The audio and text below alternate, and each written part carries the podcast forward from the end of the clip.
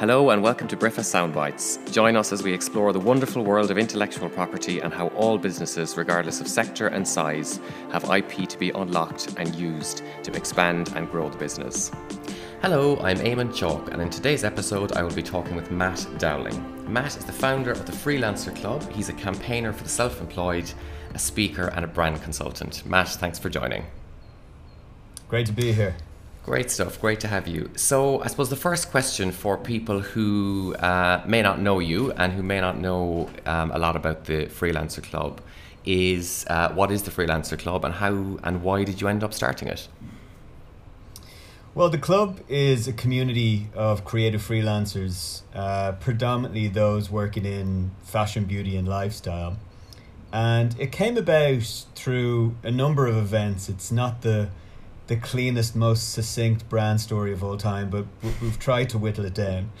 Um, the, the journey goes back a number of years when I came out of university, uh, not fully knowing what to do, but having had uh, some experience in the photography space. I got asked to shoot a wedding and I was dead broke, so I said yes, and had never met the bride and groom, went along, took some shots, I only messed up a few times. Missed the first dance when I was having a smoke, and um, somehow got away with it. And they seemed to like the work that I submitted. And uh, off the back of that, one or two other guests asked if I could shoot their wedding. And really, before I knew it, I was freelancing without any plan. Cool. Uh, so it was very much trial and error, learning how to run a business and navigating the various different aspects of setting yourself up as a self employed individual. Um, and over a number of years, uh, that experience uh, started to inform what would later become Freelancer Club. One of the major uh, sort of touch points on that journey was an interaction with a, uh, a fashion company who I had had an amazing relationship with for the guts of a year uh, but then uh, they had some issues with their accountancy department, so they told me, uh, which then turned into technical issues the month after and mm. all sorts of other excuses. Rubbish, and, yeah. Yeah, in the end, it was only through a contact that I was able to get into their head office and discover they had they'd gone bankrupt. Uh, mm. So they were using me to shoot their last remaining stock. Uh, I'd given up all my other clients I was in a lot of debt. Had to move out of my flat. I was sleeping on floors of, of, of mates. And um, it made the paper. A journalist heard the story, and others came uh, out of the woodwork to say a similar thing happened to me. And I think that was probably the, the moment I realized there's not enough support for freelancers. There's not enough known about freelancing and what the realities are like. Mm. Um, and that was really the catalyst then to, to start setting up a community uh, and uh, and moving freelancer club into a space that could accommodate everybody. So inclusivity is is a big part of it, and um, I mean that's yeah. probably the long-winded slash potted history of, of how we got here. Yeah, and I think like lots of you know like lots of people we uh, speak to in our line of work advising on legal issues and IP, it's very often the the the problem that is the catalyst for you know actually having to think about the way we do things and then doing something proactive um, to put a solution, you know, to address what's gone wrong, but also to, um, you know, to put a plan in place so that it doesn't happen again in the future. Um, and you spoke about inclusivity and making Freelancer Club accessible to everyone, which leads me on to what I wanted to ask you about in terms of membership and you know who it's for. Presumably, you do work with a lot of other photographers then, but do you work with other creatives, or is, is it accessible to uh, freelancers more broadly? Yeah, so we've yet to come up with a decent collective noun to describe the community, but in essence, if you have a portfolio of creative work, um, you're going to be well suited. Uh, that said, we've got um, a really nice cohort of freelance writers. We've got a bunch of freelance marketeers, um, and folks who would be on the edges of what some might consider to be a, a creative portfolio. But predominantly we've got photographers, we've got makeup artists, fashion stylists, uh, we have graphic designers. Um, so typically, if you're in fashion, beauty, lifestyle, or design, uh, it's a good spot for you.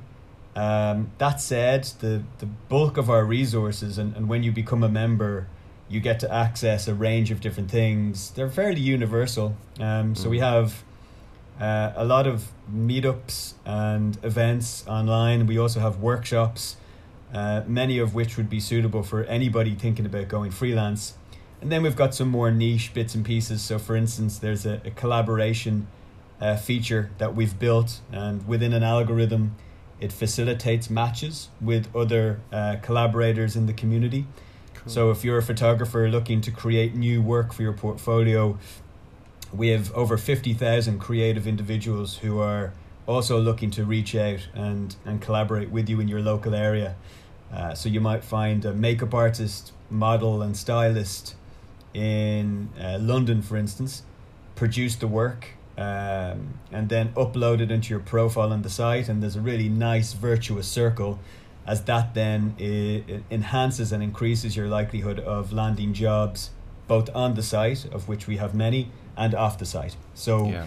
one of our big differentials is exactly that. It, it's it's trying uh, not to pin people into a site or restrict them in any way. It's it's the opposite. We want to educate and, and nurture so that every member of the club can act uh, in the club, but also act outside the club on any other platform or uh, or, or in real life. Imagine that off in offline where. Uh, they can put their skills to the test by knocking on people's doors or negotiating with a client or 101 other things that us freelancers have to do. Yeah, blinking step into the sun after all these years inside and online.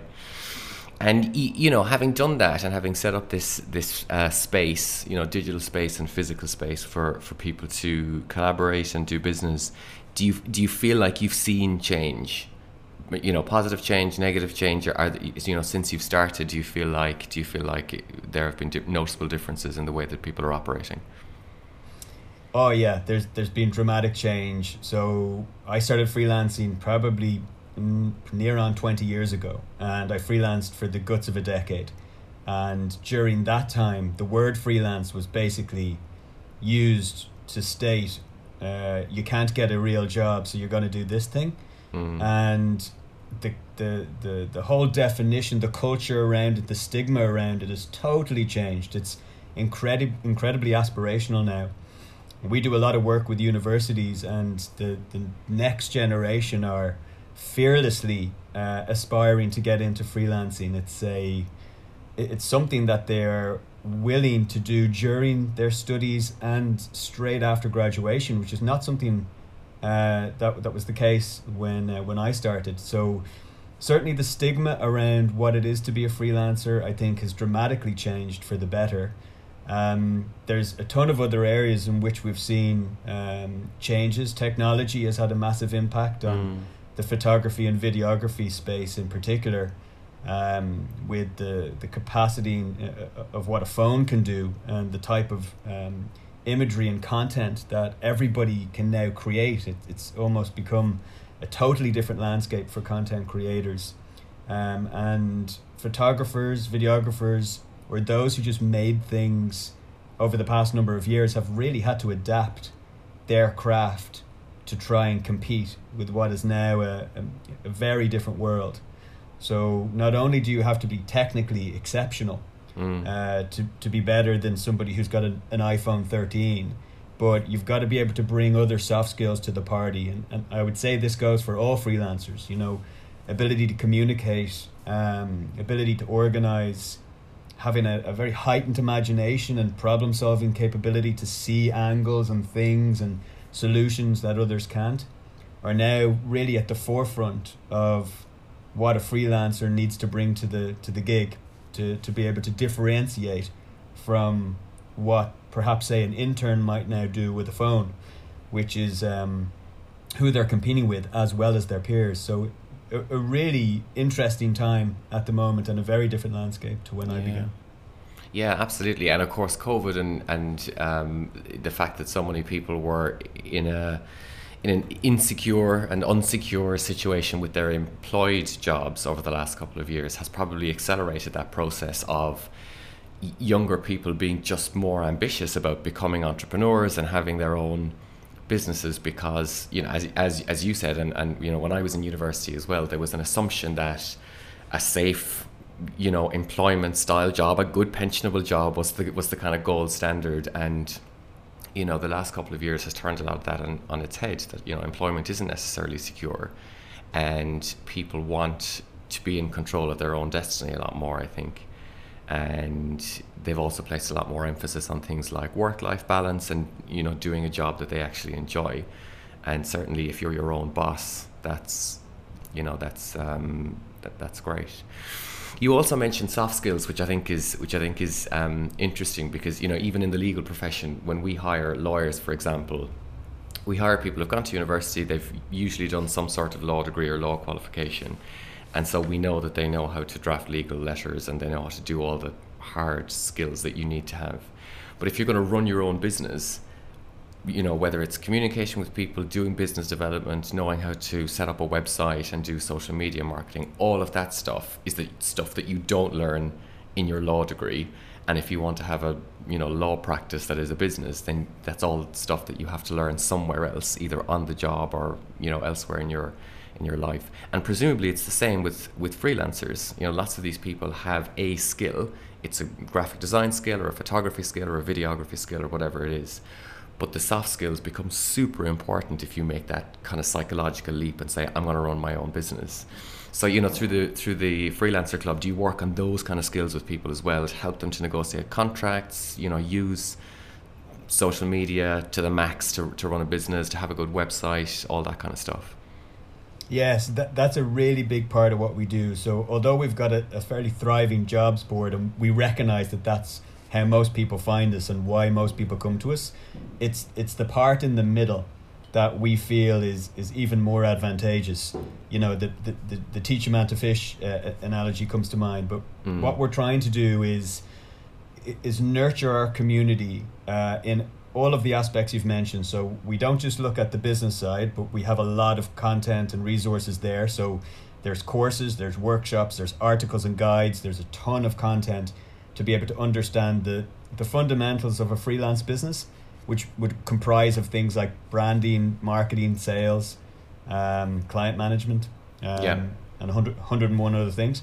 But then equally, we feel the mindset is I- imperative. If you just have the business, but you don't have the mindset, you know, you may not be able to get out of bed in the morning to put those skills into practice. So everything from resilience training, confidence building, we talk a lot about isolation triggers that we think are very common across freelancers that can cause uh, financial anxiety. Yeah. Uh, in in worst case scenarios like de- depression and, and, and you know very um, uh, worrying signals when, when we start to to layer on the pandemic and, and what that's done for, for a lot of individuals across the board, freelance or not. Mm. So we're really passionate about bringing those two elements together and ensuring that our community and, and freelancers at large are aware that just because you're good at something doesn't necessarily mean you're suited to business. And mm. it takes a, a lot more, you know, it, it, it is pretty crazy when you think about it. You effectively have somebody who's exceptionally good at something, they feel that others out there are willing to pay for that service.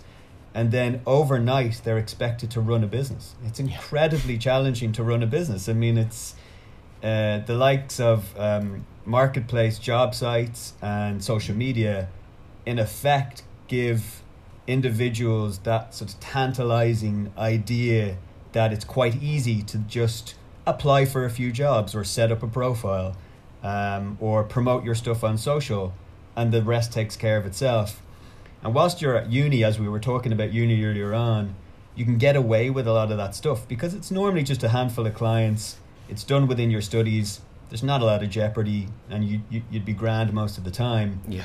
It's when you move into the space where you you know you need to make bank every month. You got to pay rent. Uh, you got to manage multiple clients. Uh, you got to start feeling things out like saying no to work. That's an incredibly hard thing. Getting your head around the idea of an ever changing income each month. That's really challenging. Probably not having a social life for a couple of years. That's yeah. not easy when your mates have structure and a nine to five and they're all going off to Ibiza in the summer, you've got a client who needs some work done and there's no way you're turning it down. So there's a there's a lot to it from a mindset perspective that I think mm. is is not spoken about enough. And I'm quite keen, which may seem counterintuitive for somebody that runs a freelance community, but I'm quite keen to burst the bubble of this uh, sort of laptop on a beach with a mojito vision that a lot of freelancers have. That is definitely achievable. It really, it genuinely is. I've done it myself once in 10 years. but um, it, it, it, it takes a ton of work to get there. And and there is a version of that that exists for, for everybody. But I, I'd love to start to pull the curtain back and show uh, folks the reality of what it takes to get there and then once you recognize that it, it can be achievable you know um, just just while I'm honest you know the a recent study I, I must get the reference but talked about how uh, younger kids are aspiring to be vloggers and bloggers YouTube stars and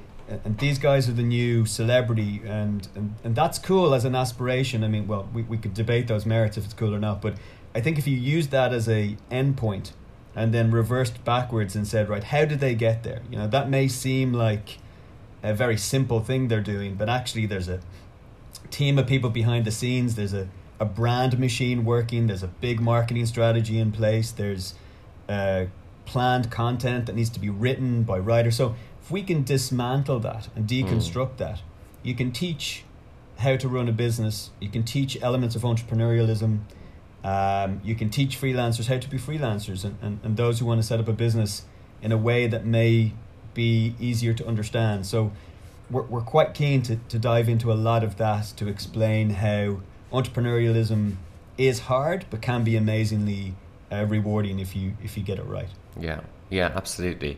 And I think if you deconstruct it in that way and show people that it isn't necessarily easy, that there is a journey, there's a there's a process that you have to go through, there's hard work that has to go into it.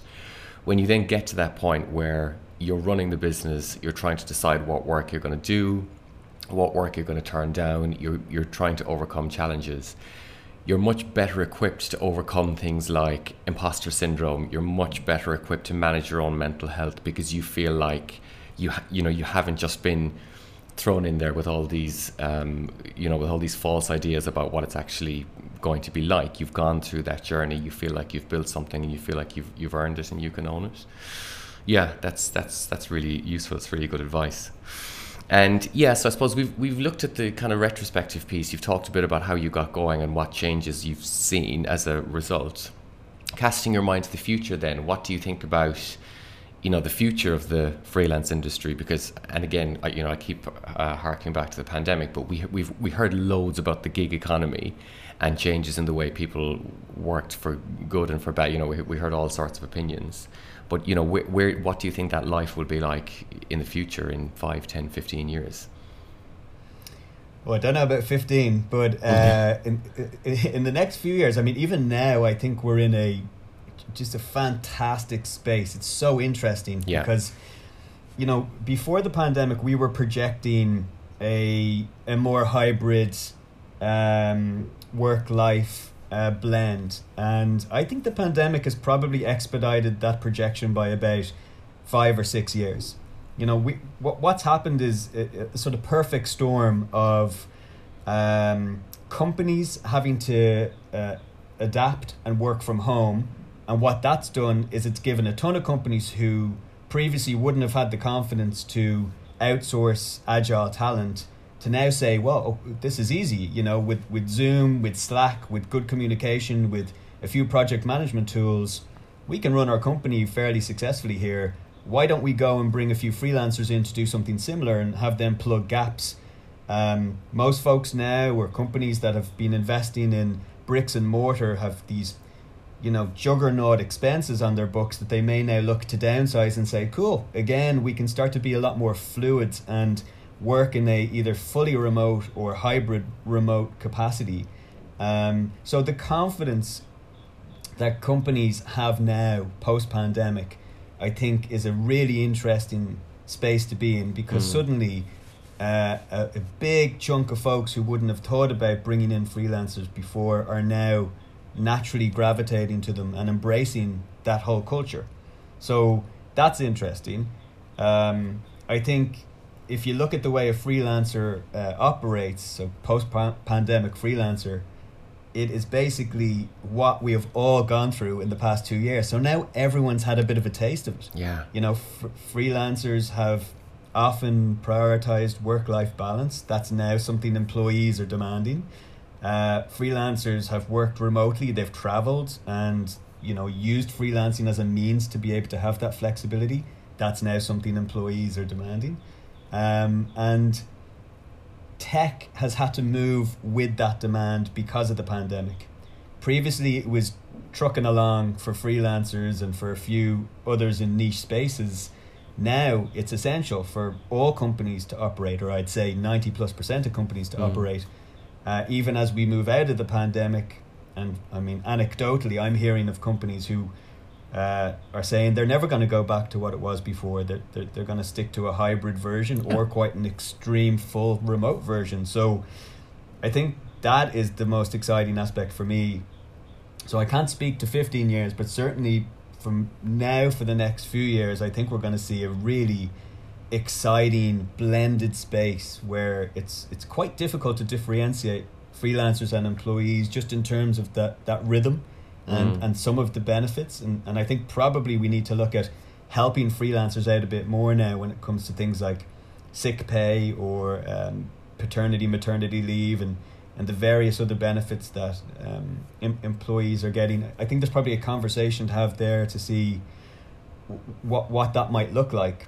Because yeah. freelancers might say, well, if I can get all these other benefits from being an, an employee, plus I'm covered and I have a bit of structure in my life, well, I might venture back there. So uh, it's a really interesting space. I'm, I'm, very excited to see what happens. And, and just to add to that perfect storm analogy, traditionally after um, financial crashes uh, or, or when we see, like in 2008, mm-hmm. um, a big spike in unemployment, we also see a, a, a rise in freelance and, and self employed. So there's a lot of different components to this and they're moving in different ways. And I don't feel the dust has settled just yet but I suspect by the end of the year we'll have a much clearer idea of what that landscape looks like. But I for one are incredibly excited about it. I think it's going to be a, a fantastic new world and a new way to work. Yeah, it's it, it's it certainly feels positive, and it's interesting that you it's interesting that you kind of identify that rather than uh, freelancers trying to emulate employees, it's actually the other way around. The employment industry or the employment structure is actually starting to replicate the way freelancers work with you know way more flexibility to work abroad to work from home. Some companies have unlimited annual leave. And yeah it's really interesting to see how one has has influenced has influenced the other. Yeah really interesting. Um, okay and well the last thing i wanted to ask you about was um, you know, you're someone who's been through you've, you've you've been through a journey of your own, and I'm wondering, given everything that we've discussed, what advice would you give to a freelancer who was you know setting up now in 2022 and looking ahead to the next whatever it is five ten years trying to trying to earn a living as a freelancer? Um, I think a lot of the bits we've chatted about today would be applicable. You know, just going in with your eyes open as to what it is to set up a business. Um, it, it, it shouldn't be daunting. I love that, that that most of the new sort of flock aren't daunted by it. That's amazing. I mean, mm-hmm. that was a crutch we all had to bear when we were starting out. So to think that that's largely eradicated is just phenomenal. Um, and that culture of wanting to be either, you know, I was gonna say Mark Zuckerberg. He's probably not a great example of anybody you know you'd aspire to become. But let's say Elon Musk, and, he he you know whatever. Uh, he has some flaws and, and some graces, but there are superstars out there in the entrepreneurial space and then yeah. in the freelance space not necessarily the same kind of stature of individual but what you can gain from it in terms of your uh, lifestyle i think is incredibly attractive and appealing so if you go into that you know get excited feel feel um, inspired by what what's possible but equally with a sense of reality that you know there's going to be um, peaks and troughs i think it can be a really uh, incredible lifestyle. And you know we're, we're rightfully now all starting to get a little more um, uh, common sense when it comes to work life balance. Mm. we're having better conversations around our mental health. And yeah. i think all of that can feed into how individuals would like to work. You know it's not just the factory um, or, or industrial era uh, structure that we that we have to adhere to, there's quite an exciting opportunity for individuals to mold their own career that isn't just about work and money, Mm. but it's about lifestyle, work life balance, um, and job satisfaction. Um, you know, you don't want to be looking back when you're 50 or 60 to think, why did I do that? Yeah. And I think that's a really exciting place to be. So, walking in with your eyes open and, and really asking yourself, what do I want out of my life? What do I want out of my career? Um, I, I think will will put you in good stead moving forward. Yeah, wise words. Wise words. Go in with your eyes open and ask yourself the question: What do I want out of my life? A good, a good um, topic to, or a good note to, to end on. But we're not done yet because, as you know, because I told you in advance, we're going to ask you a few, a few slightly odd questions so that we can uh, wrap things up by getting to know you a little bit. So they're slightly rapid fire. But um, the first one is: What are you most proud of? Um, so I, I think from a uh, a work perspective, we set up our, our No Free Work campaign a number of years ago. This is a real passion project of mine, touching on what, what happens in, in my personal journey. So we're looking to end exploitative unpaid work in the freelance industry. We're doing a ton of work on the grounds and we're pushing government to change legislation. Also a part of a number of really great collectives with very influential uh, folks in the industry who are coming together and starting to think the same way. So, uh, really proud of the work we've done in, in that space. Yeah, that's a brilliant one. It's a brilliant uh, um, initiative as well, something you can be really proud of. Um, the second question, which is a slightly odd one, but I love asking it. Um, when you were a child, what did you want to be when you grew up? We've had really weird answers to this question. You know, I've not been uh, prepped on this. You're getting legitimate first for top of my head, and I have a disastrous memory.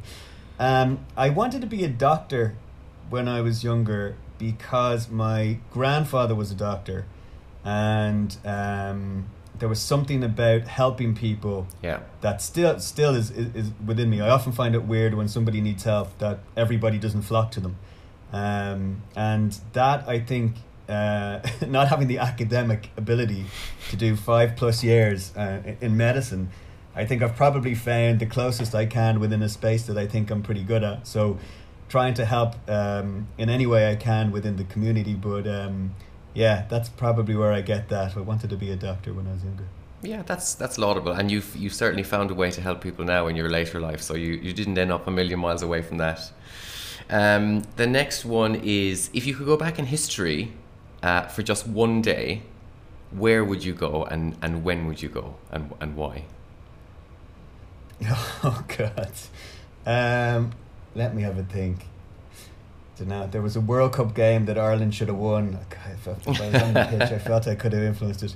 Um, where would I go? God, I can't give you a great answer to that one. I, I'm probably well. I studied contemporary art, but actually prior to that, I got really interested in in the Renaissance era, and Right. um, I think it'd be quite cool to to be bimbling around in a time where things were were really it felt like really changing. I mean, the reality is we're probably in that time now Yeah. where the kind of digital space is moving so quickly and and uh, I'd imagine back then it was just plodding along for, for hundreds of years. So uh, I've probably contradicted my answer, but for the sake of meeting somebody like uh, you know Michelangelo or, or Da Vinci or with- someone, yeah.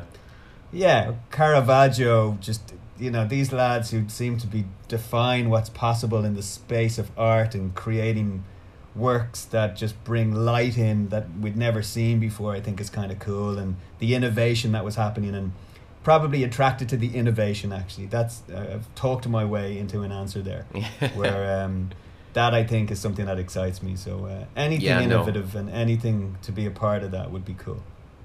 Yeah, no, that's a that's a really really good answer. Yeah, as as a creative person, which you obviously are, to go back to a time in history when innovation and creativity was exploding in Europe would be would be really cool. And this is the last one, so you can breathe a big sigh of relief. Um, who do you admire, and and why? Um, Oh God, I admire a lot of people. I, I admire a lot of people. I, I, I did a, a an exercise a few years ago on this where I was asked to list my values and put them in an order of priority. And I don't know if you've ever done this yourself. I found it bloody hard. It's difficult, Um, yeah.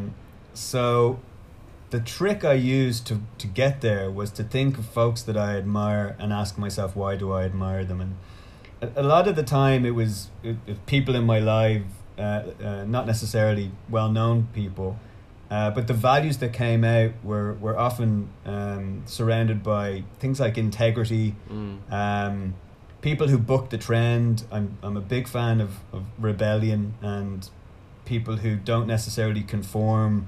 Um, I've realized that injustice is a really big driver of mine, and I, I, I can't stand when, when there isn't equality or or justice in the world. It really bothers me, and I want to do something about it. So. Uh, figures in history, I mean, you could pick 101, but, but anybody who I think has stood up for something that is so clearly wrong um, is something I've always admired. Um, I, I was at the protests in uh, uh, in Trafalgar Square um, a few days ago, um, and, and to hear some speakers talk about what's happening in Ukraine at the Mm. moment, and, and uh, anything like that, where you really see a, a very clear injustice and somebody standing up and passionately doing something about it. Um, gets the, the hair standing up in the back of my neck and, and that's what I admire so Yeah.